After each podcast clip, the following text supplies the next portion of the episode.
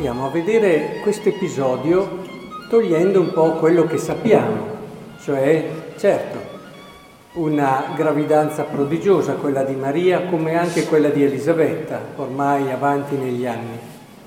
Ma l'incontro che avviene tra queste due donne è un incontro, un ordinario incontro tra due parenti, l'una va a visitare l'altra.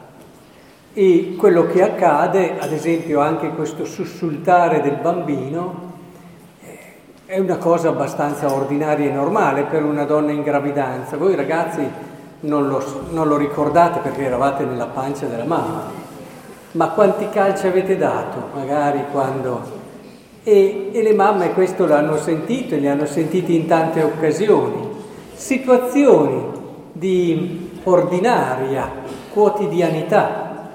L'incontro di due donne, un bambino che fa sentire la sua presenza ma quello che cambia in modo così radicale è la lettura che queste due donne danno di quello che accade.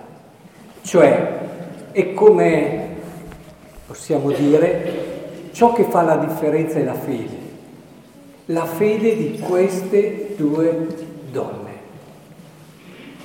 le quali vedono in questo incontro l'una il venire di colei che ha accolto il Salvatore nella sua vita e lo porterà e lo donerà al mondo, l'altra che con fiducia, poi lo vedremo, oggi qui nel Vangelo non c'è, ringrazia Dio, esulta nel Signore subito dopo questo incontro, per come l'ha ricoperta di grazia e di benedizione. Insomma, diventa un momento di salvezza grazie alla fede di queste donne, diventa un momento completamente rinnovato, pieno, quella semplice quotidianità diventa quanto di più vero e di intenso si possa vivere nell'incontro tra due persone. E allora credo che sia giusto fermarsi qui, perché siamo ormai vicini al Natale e voi sapete che il peggior Natale che possiamo vivere è quello di trascurare la fede, perché altrimenti non ha più senso nulla di quello che stiamo vivendo. C'è un elemento umano, se vogliamo quello rimane, del ritrovarsi in famiglia, dello stare bene insieme, questo è sicuramente un valore, ma il Natale non è solo questo. Ecco, non fatevi distrarre, cercate di concentrarvi sulla fede. Questi sono i giorni della fede. Tenetevi liberi, lasciate perdere gli acquisti, fateli alla svelta, fateli in internet per perdere meno tempo. Concentratevi sulla fede, concentratevi sulla fede, date tempo alla preghiera, date tempo al silenzio. Non buttate via questo Natale, perché buttare via questo Natale vuol dire buttare via la vita, buttare via quel senso vero e profondo che arriva da una fede matura che si rinnova e che sa chiamare per nome tutte le cose. Vedete, faccio un esempio. È di questi giorni che il Papa ha dato il via per la canonizzazione di Madre Teresa di Calcutta. E sapete qual è stato il miracolo che ha fatto decidere la commissione per il procedere? Questa persona che ormai aveva grosse speranze, era già arrivata in coma, aveva questi otto ascessi cerebrali, eh, multipli tra l'altro, idro, idrocefalo otturativo e quindi il chirurgo esce, ritorna dopo qualche minuto e dal coma lo vede seduto, questo qua è guarito praticamente nel giro di poco tempo, è tornato a fare tutto. E allora questo viene paragonato a quei miracoli di primo livello, quelli dove si torna in vita, eccetera, perché praticamente quest'uomo è tornato in vita. Ma attenzione, qual è la cosa più grande di tutta questa cosa? Lui che si rialza, che era già ormai morto? No, non fate questo errore. La cosa più grande di tutta questa storia è la fede di sua moglie. è la fede di sua moglie che non si è mai rassegnata, ha continuato a pregare Madre Teresa, ha chiamato altri perché pregassero Madre Teresa. Quello che fa la differenza in questo episodio è la fede di questa donna, la fede di questa donna, come nel nostro brano di Vangelo è la fede di queste donne che fa la differenza, come nella nostra vita è la fede che farà la differenza. Perché se noi cominciamo davvero a mettere il punto e su queste cose decisive, ci rendiamo conto che la nostra vita cambia radicalmente. Allora incontro una ragazza e mi innamoro, non è più semplicemente ma incontro una ragazza mi innamoro e vedo in questo incontro qualcosa di Dio, del suo amore di predilezione per me, del suo desiderare che attraverso questa storia io possa conoscerlo sempre meglio. Ma questo vale per tutto. Guardate che significato c'è in un fidanzamento, in un matrimonio in Cristo, vissuto nella fede, quando invece tutti i preparativi diventano l'unico pensiero che mi prende dall'inizio alla fine arrivo di corsa e forse non mi ricordo quasi neanche più il significato di fede di quel matrimonio che sto vivendo. Ma pensate che la crisi della famiglia oggi sia un problema solamente sociale, ma è un problema di fede.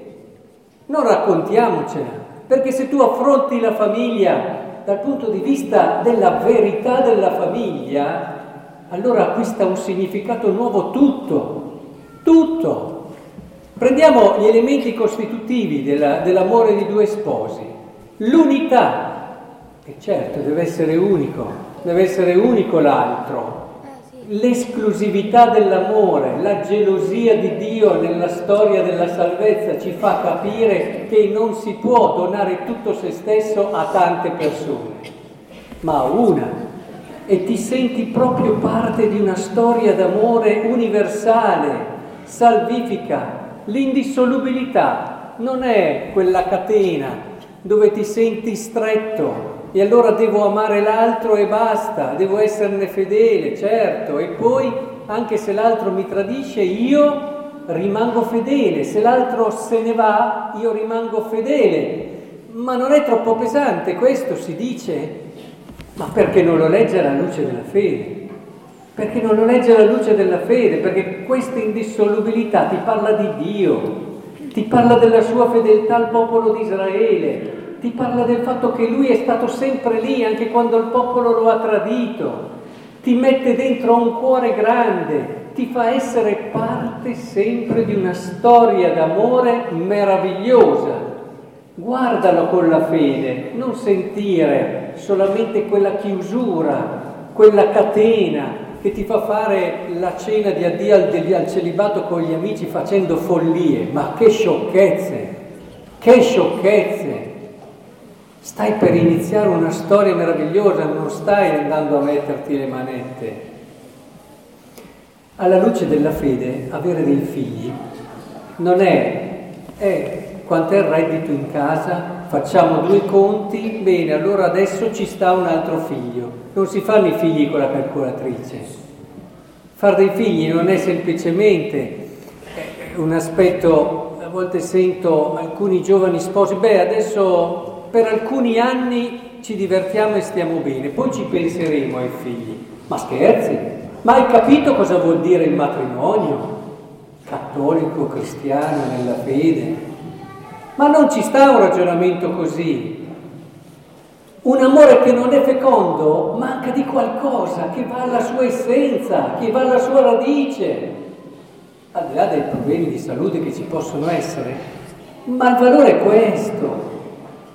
Un figlio, eh, quante famiglie pregano tutti i giorni per chiedere a Dio quanti figli Lui desidera che noi abbiamo, che non sono da calcolare solamente con il reddito, Adesso hanno votato alle tre di stanotte la nuova legge, la nuova legge di stabilità, dove c'è anche una card per le famiglie numerose, con alcuni sconti.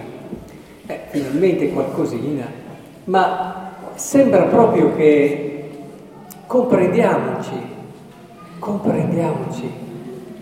Eh, eh, leggendo è bello, è una cosa non solo di questa famiglia, leggendo e studiando la famiglia di Papa Giovanni XXIII, allora era comune poi a tante altre famiglie in quel tempo di mezzadria e quindi i figli erano anche una risorsa. È impressionante vedere come anche nonostante la povertà, le difficoltà, figli li facevano, figli li facevano, sì? E venivano sempre visti come una risorsa. Si faceva fatica, si allungava la minestra e si andava avanti e si era contenti e si lodava Dio e si ringraziava Dio per questo dono. Non ho ancora trovato un genitore anche di quelli che mi dicevano che era lì, faceva fatica a generare un figlio che poi dopo non abbia ringraziato Dio di averlo avuto. La fede cambia il nostro modo di lavorare, la fede cambia il nostro modo di gestire il, il riposo e anche il giorno del Signore. Ma scherziamo, il giorno del Signore, la domenica, vissuta come organizzo tutto quello che voglio fare, poi ci metto lì la messa nel buco che mi dà meno fastidio. Vuol dire non aver capito nulla del giorno del Signore, vuol dire non aver capito la bellezza del giorno del Signore, che è per me, vuol dire che non ho ancora capito il modo di essere felice. E mi arrabatto tra tante cose e mi allontano dalla sostanza e dalla sorgente della mia gioia, che è il ritrovarmi qui con la famiglia dei credenti alla domenica per lodare, per ringraziare Dio di tutte le cose belle che mi ha donato e per rinforzare la mia, sper- rafforzare la mia speranza e darmi i criteri, ritornare al centro della fede che deve animare tutte le mie giornate proprio come ci siamo detti. E allora scelgo le vacanze non come stacco, ma scelgo le vacanze per rigenerarmi dentro. E credetemi che ci sono tanti modi di vacanze dove quasi si torna a casa più stanchi di prima, tanti modi di fare vacanze che non hanno niente a che vedere con la rigenerazione interiore, un po' di silenzio, un po' più di preghiera, un ritrovare il centro della tua vita, poi ci sta anche il riposo fisico, eh, scherziamo, ma in un orizzonte, in un progetto fatto bene, da persona consapevole. Insomma, come per queste due donne, il cuore è stato la fede, sia per il dono che hanno ricevuto, perché l'hanno ricevute tutte e due nella fede, sia per questo incontro che hanno riletto completamente alla luce della fede, l'hanno riempito di significati, così potrà essere la nostra vita. Non lasciamoci portare via le cose più belle della nostra vita. Si dice non lasciamoci portare via il Natale, ma certo perché? Che non è certo semplicemente una tradizione, paradossalmente, ma non lasciamoci portare via quella fede che può dare contenuto alla nostra vita. Questi giorni mi raccomando, date tempo alla preghiera, cioè date tempo a voi stessi Date tempo al silenzio, date tempo agli incontri che non avete mai avuto tempo di fare, andando a visitare chi è solo, andando a visitare gli ammalati, andando a visitare le persone anziane che a volte con... Beh, se poi avete dei genitori, guai a me se non lo fate, credo sia uno dei peccati più gravi questo. Mi raccomando, sia davvero un Natale alla luce della fede, sarà davvero un Natale di gioia.